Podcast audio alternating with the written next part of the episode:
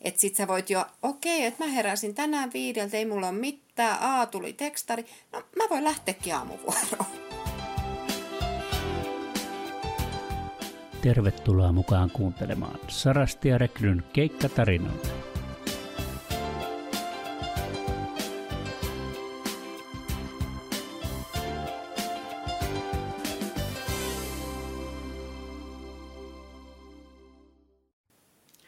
Tervetuloa taas Sarastia Rekryn keikkatarinoiden pariin. Minä olen Eero Leppänen Sarastia Rekryn viestinnästä.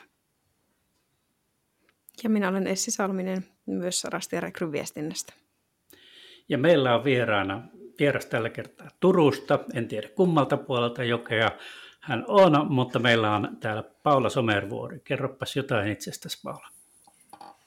Joo, tosissaan. Toisella puolella jokea asustelen. Olen totani, tämmöisen uusio suurperheen äiti, että kuusi lasta on täällä pyörinyt samalla itse töitä tehden, tehden ja elämä tosissaan on nyt tämän Sarastian kautta aika lailla muuttunut. Että hyppäsin pois työelämän oravan pyörästä, jos niin voi suoraan sanoa. Pitkän pohdinnan jälkeen vihdoin kun uskalsin lähteä tähän, niin keikkaympyröihin.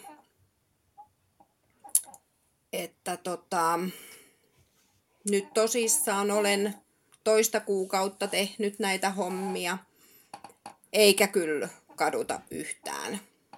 Enää mun ei tarvitse lapsille sanoa, että ei, äiti ei pääse, äiti ei voi, äiti on töissä. Nyt äiti pääsee. Kuulostaa, kuulostaa suorastaan ideaaliselta. Mutta ennen kuin mennään Kyllä. tähän lähemmin, niin kerro vähän, vähän sun historiasta. Sulla on lähihoitajan koulutus, mutta joku koulutus ja, ja, ja pitkä työhistoria oli jo ennen tätä. Juu, mä olin kaksikymmentä vuotta ihan pelkästään päiväkotielämässä.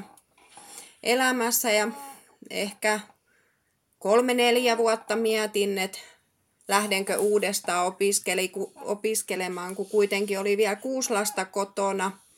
Et mietin, että riittääkö mulla rahkeet siihen, mutta sitten se askel otettiin silloin.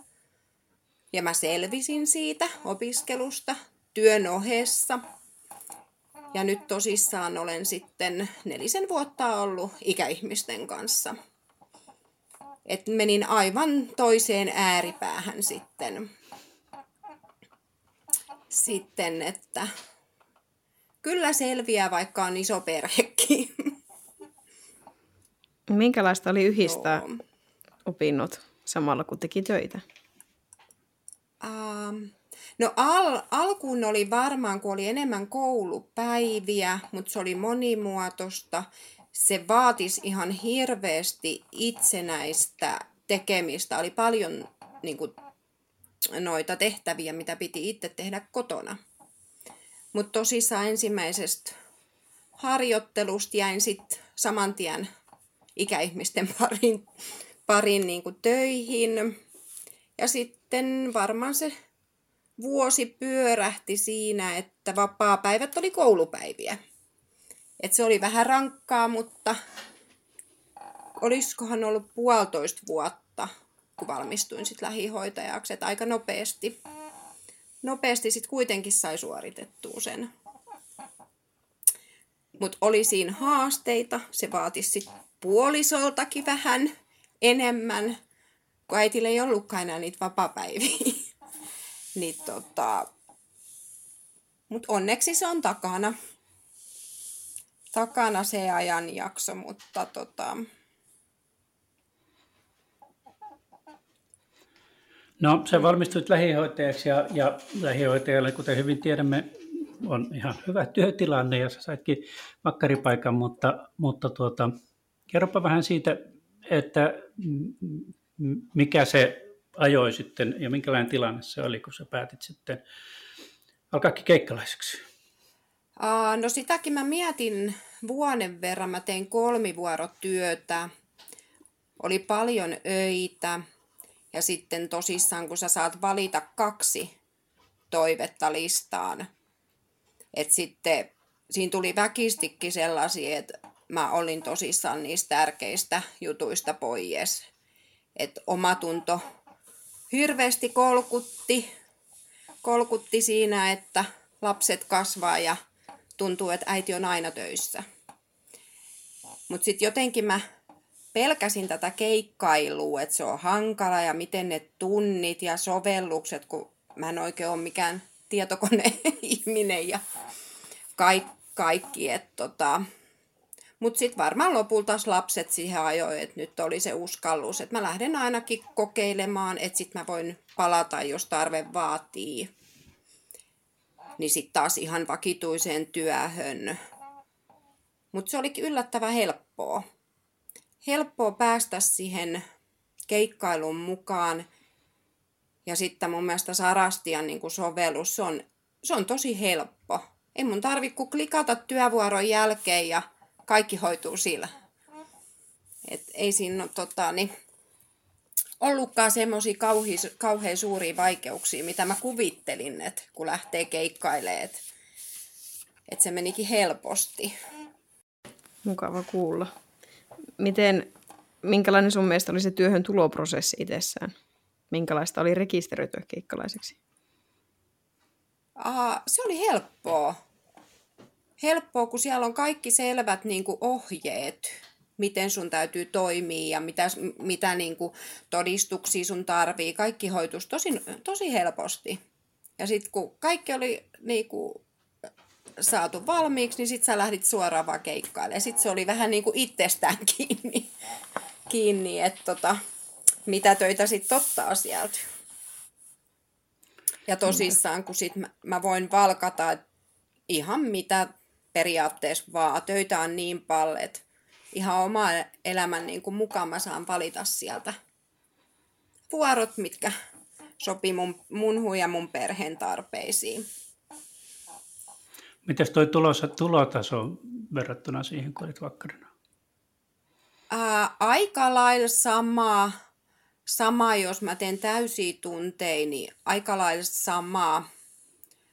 Ehkä nyt vä- tällä hetkellä vähän pienempi, kun mä en ole ottanut öitäkään, enkä mitään semmosia, mutta aika lailla samaa, vaikka kauheasti puhutaankin, että keikkalaisilla tulot nousee. Ja sitten mä pelkäsinkin sitä, kun mä lähdin tähän keikkailuun, että mitä ne siellä keikkapaikassa ajattelee, että nyt toi tulee ihan hirveällä palkalla tänne ja se käy kääntymässä täällä ja sillä ei ole vastuut ja sitten se lähtee pois. Ja kyllä mä oon ihan rehellisesti sanonut, tiiäks, kun joku on kysynyt, että ei ole sen enempää kuin teilläkään. Et, tota, niin. Suht aika samaa. Tuo on jännä kuulla, että, että käänsit sen ikään kuin positiiviseksi asiaksi, että, että se palkka on sama. Että, että, tota... Ja, ja sehän on niin. Se mielikuva, että, että keikkalaiset ottaa rusinat pullasta. Niinhän mä oon kuullut niin. Sitä juttua. Mutta tota, niin, ei kun sitten, jos joku suoraan kysyy, mä oon ollut ihan avoin, että ei, et, tota, niin, ei pidä paikkaansa. Ja toisina kuukausina, riippuen itsestään, niin on pienempi palkka.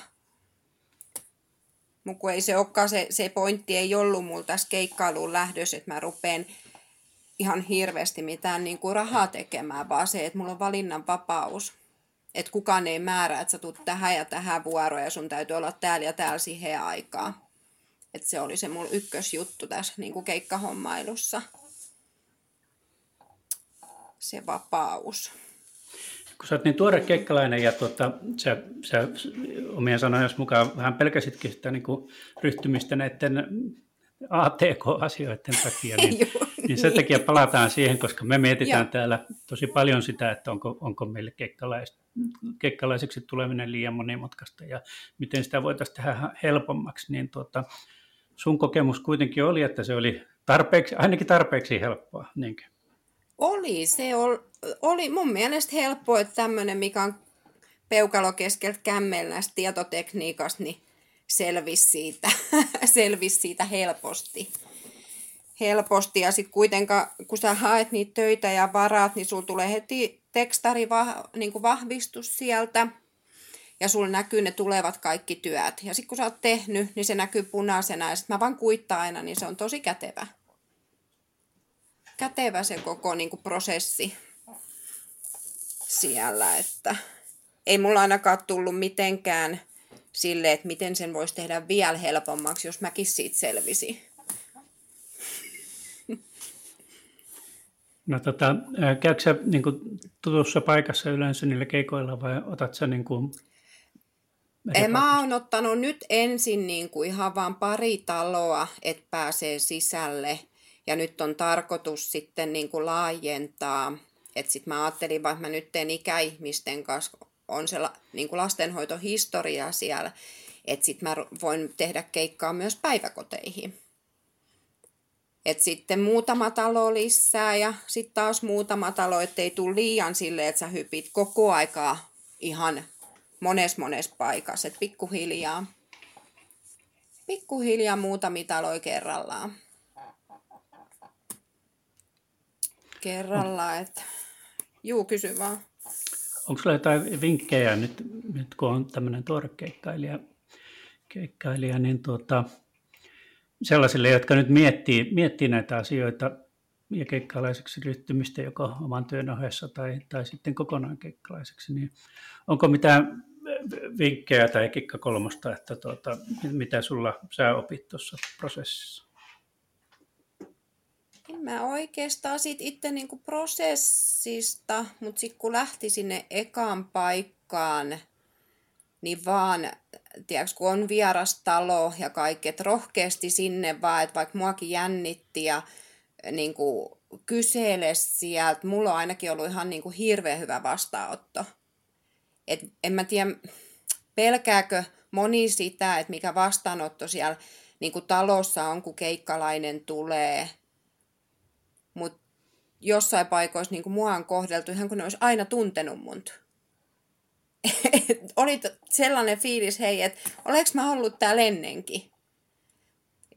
Mutta toki, että kun sä keikkalaiset, keikkalaiseksi sinne meet, niin tavallaan tarvii olla se rohkeus tehdä ja toimii, koska siellä mennään heti siihen työhön. Sulla on heti lääkeavaimet, sulla on totani, se vastuu tavallaan niiden ihmisten lääkehoidossa tavallaan. Että luottaa itseäsi, että selvii siitä.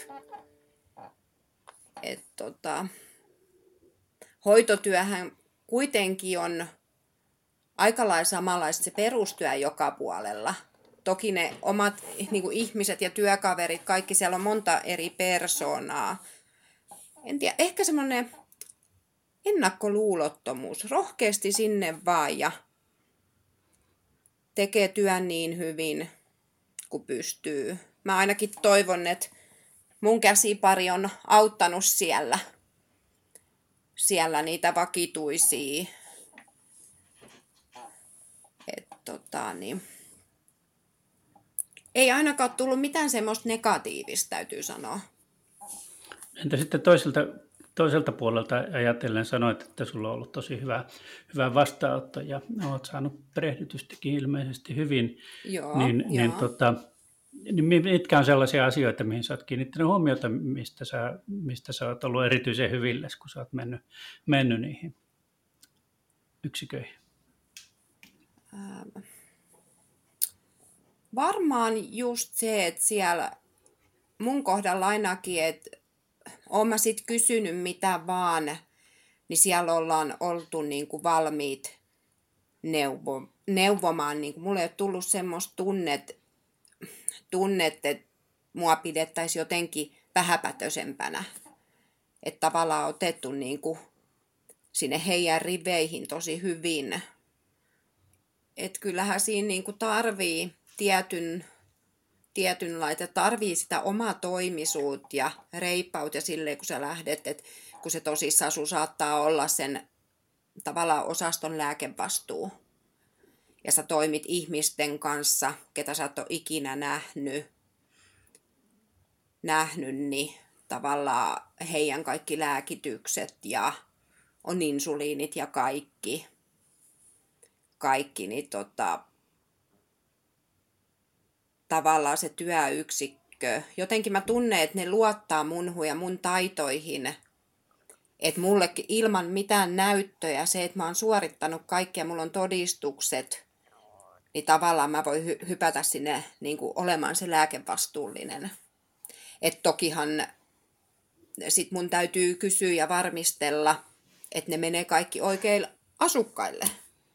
Että tota, niin kaikille ei välttämättä ole sitä ranneketta siinä kädessä paikoillaan, niin sit täytyy vähän niin kuin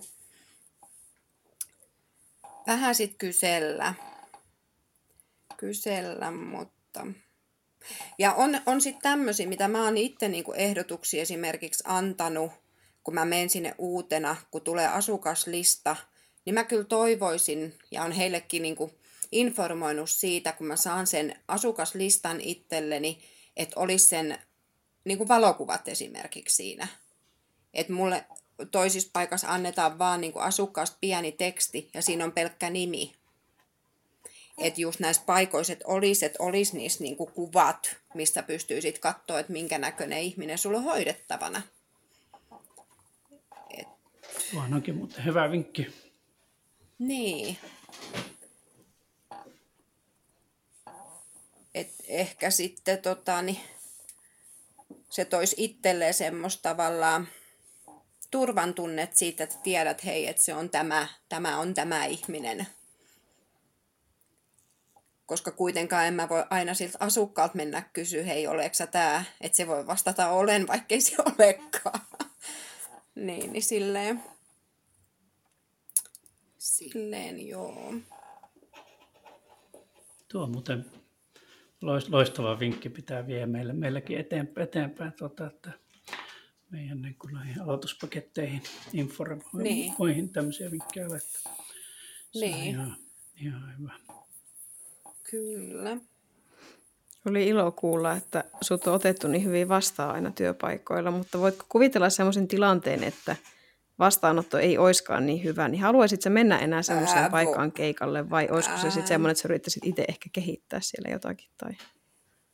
No ky- kyllä mä luulen, että vaikka olisikin silleen, kyllä mä varmaan menisin uudestaan, koska sitten taas mä mietin, että meitä ihmisiä on monenlaisia elämäntilanteessa, että se mikä on ottanut huonosti vastaan, niin silloin on saattanut olla joku katastrofi esimerkiksi kotona, että silloin on huonompi päivä, niin ei se tarkoita välttämättä, että se ihminen on aina samanlainen.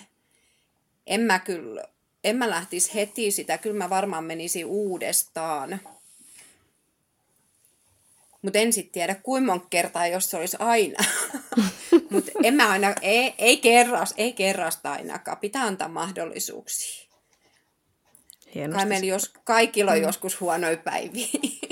niin. Todellakin. Tosi hyvin sanottu. On. No mitä sä ajattelet sitten niin kuin tulevaisuudesta? Tuleeko sä olemaan hamaan eläkeikään asti, joka tosin on vielä kaukana, niin, niin tuota, mm. keikkalainen?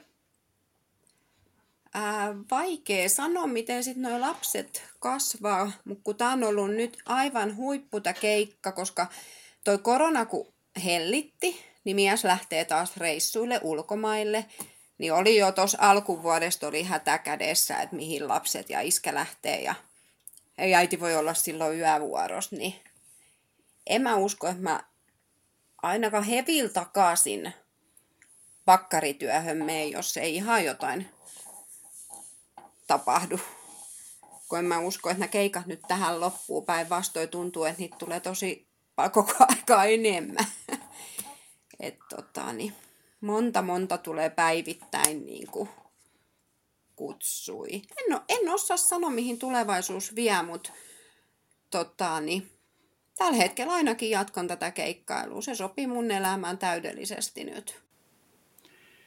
No sä Paula jo aloit keikkalaiseksi, koska sä, sä halusit niin kun suunnitella nämä oma, oman ajankäyttös ää, ikään kuin paremmin ja siihen lisää vapautta, niin miten sä suunnittelet näitä työvuoroja eteenpäin? Sanotaan, niin kun, onko sulla jo seuraava kuukausi tiedossa vai tiedät sä vaan seuraavaan viikonloppuun? Joo, ei todellakaan ole seuraavaa kuukautta, että elän tosi hetkessä näiden työvuorojen varaamisen kanssa, että saatan ottaa seuraavalle viikolle ensin vaan yhden, kaksi vuoroa. Sitten saatan odotella viikonloppuun asti, että jos ei olekaan mitään perhemenoja tai ei ole tullut kutsui mihinkään, niin sitten mä saatan ottaa lisävuoroja. Mä saatan ottaa vasta alkuviikosta loppuviikon vuoroja. Vuoroja, että aika hetkessä elän. Ja silti, vaikka mä jätän niitä niin viime tinkaan, niin töitä on silti. Silti, että ei tarvitse suunnitella kaksi-kolme viikkoa ettepäin, ei tarvitse miettiä vielä ensi kuukautta, eikä ole sitä pelkoa, että jos mä nyt en vara koko syksyä jo täyteen, niin sit mä en saakaan töitä, kun töitä tuntuu olevan, että vaikka ottais edellisiltana, niin sit saat seuraava aamu. Tai sit mä voin päättää, että okei, että nyt on ollut monta päivää töitä, että mä en ota huomiseksi mitään. Torstai-päivä, mä pidän vapaa-päivä. Et se on, se on aika niinku mukavaa tässä. Ei ole mitään niinku ennalta sovittuja pitkiä listoja. listoja, niin se antaa sitten taas mulle vapautta elämään. Elikkä ei ole mitään sellaista suunniteltua pitkää työ. Vuorojen varaamista. Et varaillaan sitä, mitä perheen tarpeet vaatii, niin sit mä varaan sen mukaan töitä. Ja ilmeisesti mm. keikkatarjonta on kuitenkin ihan riittävää siinäkin, vaikka varaakin tosi lyhyellä aikajänteellä niitä. On, on. Et siis toisina päivinä saattaa tulla päivästä toista kymmentä. Ja mullakin on vaan pari taloa. Mutta kun siellä on niin kuin monta kerrosta, niin tuntuu, että se kännykkä piippaa monta kertaa. Se aloittaa heti aamu kuudelta. Että sit sä voit jo, okei, okay, että mä heräsin tänään viideltä, ei mulla ole mitään. Aa, tuli tekstari. No mä voin lähteäkin aamuvuoroon. Että aika hekt- hektistä tai tämmöistä hetkessä elämistä. Jos mun mielestä se sopii nyt mulle. Mulle ihan hyvin. Hyvin tää työvuorosuunnittelu ja joo. Ja toki olet Turussa, joka on, joka on tietenkin Sarastia Rekryn isoin, isoin kaupunki, että siellä sitä mm. tarjontaa, kyllähän sitä on aika monessa muussakin paikassa, mutta varmasti siellä on tosi paljon. On, on paljon, että sitä pelkoa kyllä ei ole, et, etteikö olisi töitä silloin, kun itse pystyy niitä tekemään. Et kyllä, kyllä riittää töitä. Kelle sä suosittelet tätä? Sulla itsellä on kuusi lasta, aika harvalla on kotona, mutta tuota, ää, keille, keille sä suosittelisit keikkatyötä? Ja, ja jos, jos niin kuin miettii tässä, että uskaltaako lähteä, niin mitä sä sanoisit tänään? Ää, mä varmaan suosittelisin ihan kaikille. Tiiäks, katsomatta siitä, onko sulla perheet, oletko sä sinkku, ää, lähellä eläkeikää, ihan, ihan kaikin mä voisin varmaan, varmaan suositella, koska kyllähän mä luulen, että se sinkkukin on siellä töissä, niin silläkin on se sosiaalinen elämä varmaan aika kortilla ja joutuu luopumaan ystävien juhlista esimerkiksi. Yhtä, ihan samalla tavalla varmaan minä, kun minäkin niin kuin perheen, perheen menoista olen joutunut luopumaan, niin samalla tavalla joku yksinäinen ihminen joutuu ilmoittaa, hei, että en mä pääskään sinne, että mä en voi tulla sinne, että mulla on jo nämä vuorot annettu, niin kaikki sinne vaan rohkeasti. Ihan joka ikäluokasta, että sitten tavallaan sinne työyhteisöön tulee sitä ihan nuorta, keski-ikäistä, sitten siellä lähellä eläkeikää, niin sitten me pystytään kaikki antaa toisillemme jotakin. Ihan voi, voin kaikille suositella. Keikkailemaan vaan. Mitä kautta kuul- kiinnostaa nyt, kun sä oot niin tuore keikkailun, että mitä kautta sä kuulit Sarastia Rekrystä? Onko sulla esimerkiksi jotakin tuttuja ollut töissä täällä? Tai? Ei. Kehtaako sitä sanoakaan, että mä, mä oon niin vanha-aikainen, mä selaan Facebookiin, niin siellä tuli tämmöinen fiidi, missä oli Sarastia Rekry, että hae keikkalaiseksi ja hae keikkalaiseksi. Ja sitä kautta mä rupesin sitten niitä sivuja selaamaan, että sanotaan, että Facebookin kautta. Ihan mahtavaa. Niin. Hieno kuulla, että meidän markkinointi toimii. Semmoinen tietolähde. Niin. Joo. Ihan sieltä. Sitä kautta. Mm. Tässä meillä syksyllä olla siellä Turussa tämmöinen bussikampanjakin, että bussin kyljessä oli meidän mainokset. Nein. Et tainnut sitä huomata. Ei, en tainnut. Mä taidan mennä vähän tuolla silmät eteenpäin, vaan kun mä zompailen auton kanssa. Joo. No niin, mä voitaisiin ruveta lopettelemaan tässä. Minusta tuli aika, aika mukavasti näitä, näitä niin kuin uuden keikkalaisen niin kuin näkemyksiä ja kokemuksia. Joo. Mutta yksi asia vielä. Me aina Joo. kaikilta kysytään, että mikä on tehnyt sut tällä viikolla iloiseksi tai onnelliseksi? Yksi asia. Aa, yksi asia oli, kun töissä yksi vanha mamma sanoi minulle, että sinä olet kuin taivaasta pudonnut enkeli. No. Ihan. Se oli aika kivasti sanottu ja lämmitti. Lämmitti kyllä, että ehkä se. Täytyy sanoa, että se. No varmasti. Mm. Meillä täällä viestinnässä ei kukaan kerro, että me ollaan enkeli. Niin. Niin. Oh. Kyllä. Onko se sillä jotain? No onhan niitä niinkin paljon, että oikein pitää valita. Mutta jos on tämmöinen pieni ilonaihe syksyyn, niin mä oon siis kova kirppistelijä. Kierrän aina kirppikselle ja yritän tehdä semmoisia hyviä ja kestäviä löytöjä. Niin nyt mä löysin semmoisen arabian emalikasarin. Semmoisen kannellisen ja valkoisen, aivan ihanan näköisen ja tosi hyvä kuntoinen. Ja maksoi vaan neljä euroa. Näin. Niin se on nyt kyllä ollut tää. Noniin. Paras bongaus tähän, tähän syksyyn. No niin. No mullakin on vähän tämmöistä kuluttamiseen liittyvää, että tuota, sain uuden untuvatakin ja nyt on toiveikas talvimieli, kun tuota, alkaa nuo lämpötilat, niin menevään, menevään tuonne niin. lähemmäs nollaa ja kohta miinukselle. Niin voi ulkoilla no mukavasti niin. uudessa Niinpä. Takissa. Hyvä. Oh. Mutta me kiitetään Paula sinua ja, kiitos. Ja toivotetaan hyvää jatkoa keikkailun parissa. Ja kiitos Kyllä myös vaan. Kaikille meidän kuulijoille. Nämä olivat kiitos. Keikkatarinoita.